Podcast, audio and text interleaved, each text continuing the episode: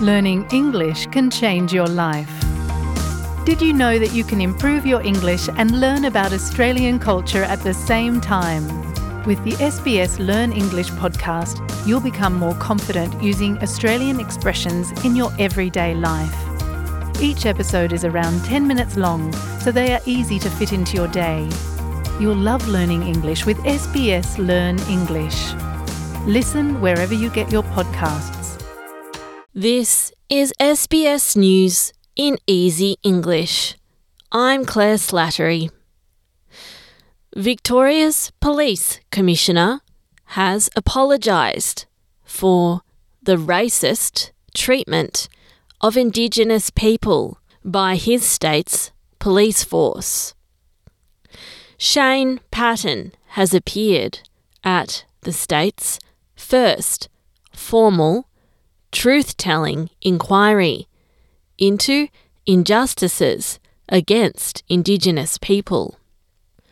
The inquiry is part of the state's treaty process.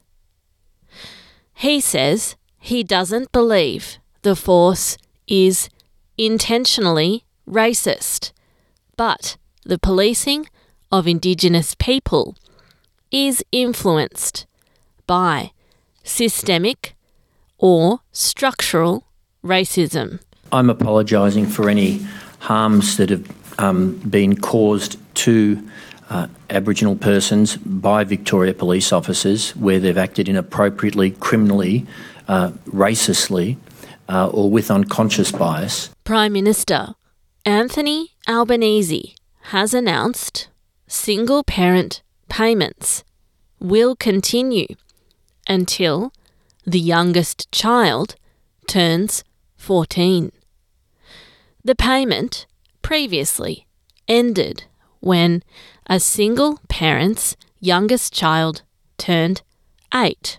It will mean an extra $176.90 a fortnight for single parents. Mr. Albanese says the increase is essential for the future of single parent families. We want to make sure that the children of single parent families have the best opportunities in life to go on and to fulfill, to aspire to a good life with good jobs, with security. Green Senator Janet Rice has criticised the federal government for what she believes would be an insufficient increase to job seeker payments. It's reported there will be an increase of $40 a fortnight to the job seeker payment to the unemployed in tomorrow night's federal budget.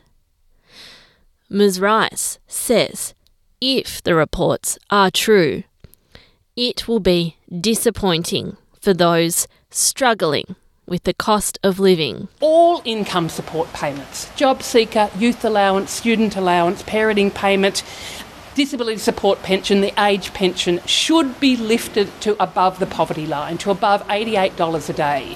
Westpac has posted its half year profit results, declaring a $4 billion net profit, up 22% from last year.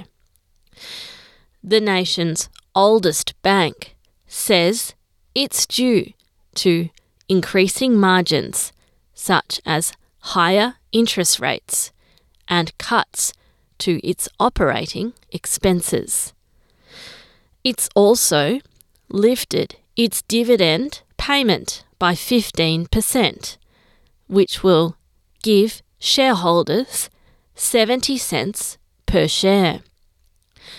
Chief Executive Peter King says he's pleased with the results but expects more stress in the period ahead. New South Wales Premier Chris Minns is defending his decision to not light up the sails of the Sydney Opera House for King Charles's coronation. The previous New South Wales government had planned to light the sails for the occasion. But Mr. Minns reversed this decision when he was elected to office in March. He says he respects the King, but the sails are being lit up too often. It costs between eighty and one hundred thousand dollars of taxpayers' money to light up the sails.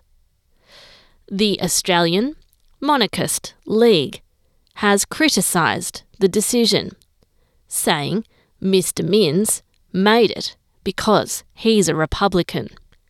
You've been listening to SBS News in Easy English.